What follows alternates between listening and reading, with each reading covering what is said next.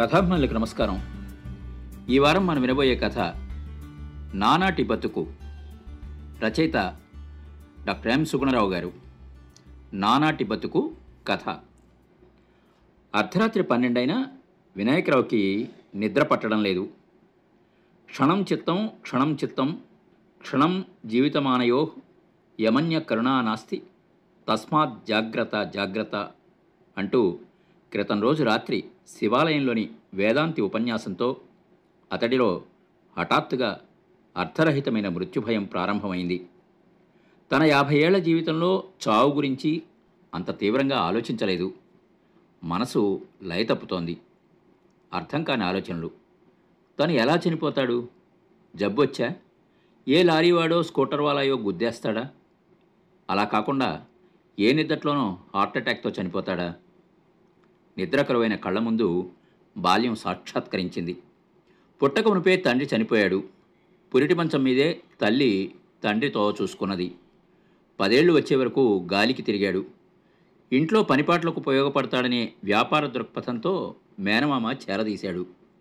మేనమామకు వరుసగా కూతుర్లు పుట్టడంతో కట్నం బాధ కూడా ఒక కూతురికి తగ్గుతుంది కదా అని మెట్రికులేషన్ చదువుతో పాటు టైప్ నేర్పించి ఒక ఆఫీస్లో గుమాస్తాగా వేయించాడు. భార్య కాపురానికి వచ్చేసరికి పదిహేను సంవత్సరాల పిల్ల. అతడి వయసులో సగం. దురదృష్టం కొద్దీ పదేళ్ళ వరకు కలగలేదు సంతానం. ఆ తర్వాతే ఇద్దరు ఆడనర్సులు కవలలుగా పుట్టారు. వారితో ఆశ తీరక కొడుకు కోసం చూసేసరికి ఇద్దరు కూతుళ్ళు పుట్టేసి గుండెల మీద కుంపట్లయిపోయారు పదేళ్ళ వయసు నుంచి పదహారేళ్ళ వయసున్న ఆడపిల్లలు వరుసగా నలుగురు. వారి తర్వాత తలకొరివి పెట్టడానికి ఐదేళ్ళవాడు.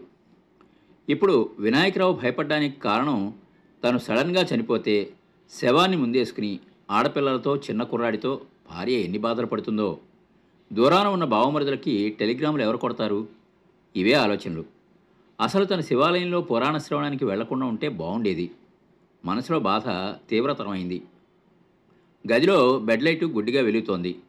సున్నం వేసిన గది గోడలు పెచ్చులు ఊడి వార్ధక్యంలో ముసలి చర్మాన్ని గుర్తుకు తెస్తున్నాయి. తను ముసలాడైతే తన చర్మం కూడా అలా తయారవుతుంది కాబోలు. అసలు తనకు యాభై ఏళ్ళు వచ్చాయి. ముసలితనం సంప్రాప్తించినట్టే ఏదో తెలియని దిగులు గుండెల్ని పిండేస్తోంది. పక్కనే పడుకున్న చంటాడు నిద్దట్లో మరింత దగ్గరగా జరిగాడు. కళ్ళంట నీళ్ళు తిరిగి వాణ్ణి గట్టిగా హత్తుకున్నాడు. పక్కనే మంచం మీద ప్రశాంతంగా నిద్రపోతున్న భార్య ముప్పై ఐదేళ్ళకే ఆమెలో వయసుకు మీరిన పెద్దరికం వచ్చేసినట్లుగా ఉన్నది. ఆమెకు చెరోవైపు పడుకున్న ఇద్దరు ఆడపిల్లలు. పెద్దవాళ్ళిద్దరి చదువు బాధ్యత బావమరి తీసుకోవడంతో సగం భారం తగ్గింది. వాళ్ళని చూస్తూనే అలా నిద్రలోకి జారుకున్నాడు. ఉదయం ఎనిమిదైనా నిద్ర లేవలేకపోయాడు. రాత్రంతా భయంకరమైన కలలు. శ్మశానంలో కాలుతున్నట్టు కొడుకు తెల్లధోతీతో తన చుట్టూ ప్రదక్షిణ చేస్తున్నట్టు క్షణం క్షణం అతడికి చావు భయం అధికమవుతోంది. అది తప్పదనే నిజం మింగుడు పట్టంలేదు ఉదయం పూట దైనందిన కార్యాలు నిర్లిప్తంగా పూర్తి చేశాడు. ఆ రోజు సెలవు పెట్టి ఇంట్లోనే కూర్చున్నాము అని అనుకున్నాడు. కానీ అది జీతాలిచ్చే రోజు. గుమాస్తా అవసరం అనివార్యం. ఇక తప్పదని బయలుదేరాడు. ఆఫీస్ ఫైళ్ళలో తలదూర్చిన ఏకాగ్రత లేకపోవడంతో డ్రాఫ్ట్ల నిండా తప్పులు రాశాడు. ఇంత సర్వీస్ పెట్టుకుని ఏమిటయా తప్పులు? చెండశాసండైన ఆఫీసరు కాగితాలు విసిరికొట్టాడు. ఒరేయ్ నీకు కూడా చావు తప్పదురా అనుకుంటూ తలంచుకుని వచ్చేశాడు. తనకు హఠాత్తుగా ఆవిర్భవించిన చావు భయం గురించి ఎవరికైనా చెబుదాం అనుకున్నాడు. వేళాకోళం చేస్తారని భయపడ్డాడు. అయినా ధైర్యం చేసి డొంక తిరుగుడుగా అడిగాడు. చావు గురించి మీరేమనుకుంటున్నారు? నేను రాత్రి చావు మీద ఒక గొప్ప వేదాంత గ్రంథం చదివాను. ఇంతకీ మీ అనుభవంలో చావు అంటే ఏమిటి? ఇలా ప్రశ్నించాడు. ఆఫీస్లో లంచ్ అవర్లో తనకు ఎదురుపడ్డ వాళ్ళని రహస్యంగా. రక్తనాడులు స్తంభించి గుండె నిర్దయగా వీడ్కోలు చెప్పి శ్వాస సెలవు తీసుకుంటుంది. ఆత్మీయులు గొల్లుమంటారు అంటూ ఆఫీస్లోని ఒక ఆధునిక కవి కవిత్వీకరించాడు. జీవితాంతం వరకు ఎలాగో ఉపయోగపడలేని దేహాన్ని చనిపోయిన తర్వాత కళ్ళు ఐ బ్యాంక్కి ఒళ్ళు హాస్పిటల్కి దానం చేయాలి. ఒక ఫిలాంథ్రోపిస్టు ఆదర్శం పలికాడు. మృత్యుదేవత బిచ్చకత్తెలా నా ఇంటి తలుపు తట్టినప్పుడు నేను దాన్ని ఒట్టి చేతులతో పంపను. ఠాగూర్ కవితావాక్యాల్ని మన్నం చేసుకున్నాడు ఒక భావుకుడు. పాత చొక్కా విడిచి కొత్త చొక్కా తొడుక్కోవడం రీబర్తి నమ్మే ఒక వ్యక్తి వ్యక్తపరిచాడు. బాధలతో విసిగివేశారే ఒక దుర్బలుడికి విశ్రాంతి. ఒక నిరాశావాది నిట్టూర్పు విడిచాడు. చనిపోయిన మనిషి దేవుణ్ణి చేరడం ట్రాష్. భూమిలో సోప్రోఫైటిక్ రియాక్షన్లో నత్రజని చక్రానికి నాంది పలుకుతాడు. ఒక సైన్స్ సిద్ధాంతి సిద్ధాంతీకరించాడు. ఇలా చావు గురించిన ఏవో వివరణలు నిర్వచనాలు ఇచ్చారే కానీ ఎవరూ అతనికి అర్థాంతరంగా కలిగిన మృత్యుభయాన్ని పోగొట్టలేకపోయారు. ఆ సమయంలో అతడికి జ్ఞానమూర్తి గుర్తుకొచ్చాడు. మనసులో ఒకసారి ఏదో ఊరట కలిగినట్లుగా అనిపించింది. జ్ఞానమూర్తి ఒక మహత్తరమైన వ్యక్తి అతని దృష్టిలో. దీర్ఘకాలిక వ్యాధితో బాధపడుతున్న తల్లి పెళ్ళైనా కట్నం చాలేదని కూతుళ్ళని సతాయించే అల్లుళ్ళు ఆదర్శాల్ని అమాయకత్వంగా పరిగణించి అభాసుపాలు చేసే బంధువులు. ఇలా గుండెలో ఎన్ని అగ్నిపర్వతాలు బద్దలవుతున్నా లోకం అంతా దగా చేసిపోతున్నా కూడా చలించనివాడు చిరునవ్వు తించేవాడు అయిన జ్ఞానమూర్తి అంటే వినాయకరావుకి ప్రాణం. ఆ ఊరికి యాభై కిలోమీటర్ల దూరంలో తన స్వగ్రామంలో ఎలిమెంటరీ స్కూల్లో పనిచేస్తున్న జ్ఞానమూర్తిని కలవడానికి బయలుదేరాడు. బస్టాండ్లో జ్ఞానమూర్తికి ఇష్టమైన స్వీట్లు అమృతపాణి అరటిపళ్ళు కొని ప్యాక్ చేయించుకున్నాడు. ఐదు నెలలు పైగానే అయింది అతన్ని కలిసి. కలిసినప్పుడల్లా ఏదో ఒకటి పట్టుకెళ్తూ ఉంటాడు. ఏమో వినాయకం నన్ను మరీ పిల్లాన్ని చేసేస్తున్నావోయ్ అంటూ ఆపగా తింటాడు తన కళ్ళ ముందే వాటిని. ఆలోచనలతో బస్సు ఎక్కాడు ప్రయాణికుల్ని పరిశీలించాడు. యువకులు మహిళలు ముసలాళ్ళు పిల్లలు.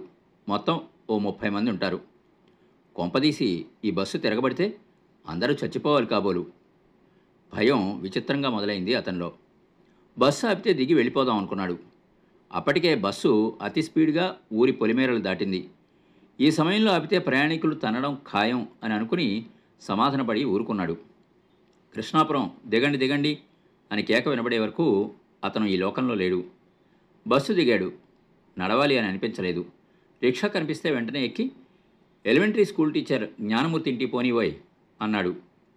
రిక్షావాడు బేరం ఆడకుండా మౌనంగా తొక్కుతున్నాడు. ఏం బాబు? ఎంత ఇమ్మంటావు? మాట వరుసగా అడిగాడు. మీకు తోచినంత బాబు అని నిర్లిప్తంగా ఉండిపోయాడు రిక్షావాడు. ఇద్దరి మధ్య ఐదు నిమిషాల సేపు మాటలేవు. ధర్మరాజులాంటోడు కాలం చెల్లిపోయింది. నిట్టూర్పు విడిచాడు రిక్షావాలా. ఏమిటో నువ్వు అనేది కంగారు పడ్డాడు వినాయకరావు అర్థం కాకుండా. ఇంకేముంది బాబు? పుణ్యాత్ములనే కదా ఆ దేవుడు లాక్కునేది. ఆరిని అర్థాంతరంగా లాక్కుపోయాడు. గుండెల్లో దడ పెరిగి జ్ఞానమూర్తి చచ్చిపోయాడా? గట్టిగా అరిచాడు. అవును బాబు ఓ రోజు రాత్రి చాలా గుండె నొప్పి వచ్చిందిట. నేనే ఇదే రిక్షాలో తీసుకెళ్ళాను. హాస్పిటల్ గేట్ ముందే చనిపోయాడు బాబు. గుడ్లలో నీరు కుక్కుంటూ అన్నాడు రిక్షావాలా. అప్పటికే రిక్షా జ్ఞానమూర్తిలు సమీపించింది.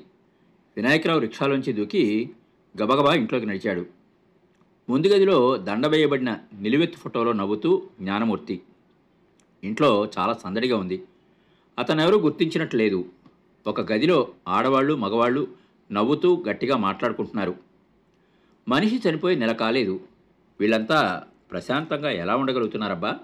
అని అనుకున్నాడు. చిన్నపిల్లలు గుంపులు గుంపులుగా చేరి గోలగోలగా తిరుగుతున్నారు.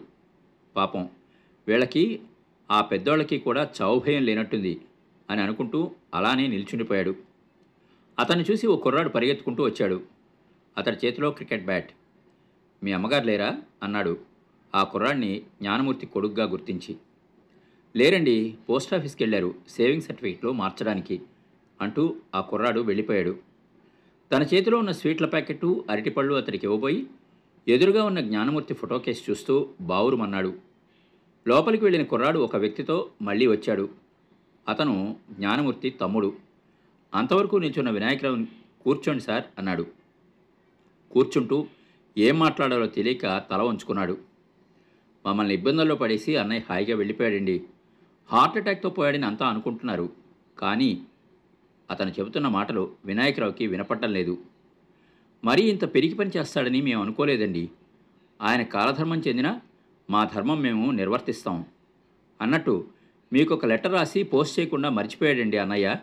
ఇదిగో అంటూ జ్ఞానమూర్తి తమ్ముడు అందించిన కవర్ అందుకుంటూ అక్కడ ఒక క్షణం ఉండడానికి భయం వేసి వేగంగా కదిలాడు. అలా పరిగెడుతున్న వినాయకరావుని చూసి ఆగండి ఆగండి అంటున్నా కూడా చాలా దూరం వచ్చేశాడు. గబగబా కవర్ చింపి లెటర్ చదువుకున్నాడు. తాను పుట్టింది మొదలు తాను ఏ రకమైన సమస్యల వలయంలో ఇరుక్కున్నది వివరంగా రాస్తూ చివరిగా చావు ఎప్పుడు భయంకరం కాదు. వాస్తవానికి చనిపోయే వరకు బ్రతకడం కోసం మనిషి పడే తపన పోరాటము ఇవే అతి భయంకరమైనవి అన్న జ్ఞానమూర్తి ఆఖరి సందేశం చదువుకుని బ్రతికుండగా ఎన్నో జీవిత సత్యాలు బోధించిన జ్ఞానమూర్తి చనిపోతూ కూడా ఒక ధర్మసూత్రం చేసిపోయాడు. కాలధర్మం చెందే వరకు నా ధర్మం నెరవేర్చాలి సుమా అని అనుకుని ముందుకు సాగిపోయాడు వినాయకరావు. విన్నారు కదండి? డాక్టర్ ఎం సుగుణరావు గారి కథ నానాటి బతుకు. మరో మంచి కథతో మళ్ళీ కలుద్దాం. అంతవరకు సెలవు. మీ కొప్పర్తి రాంబాబు విశ్రాంతి ఉద్యోగి ఇండియన్ బ్యాంక్ విజయవాడ.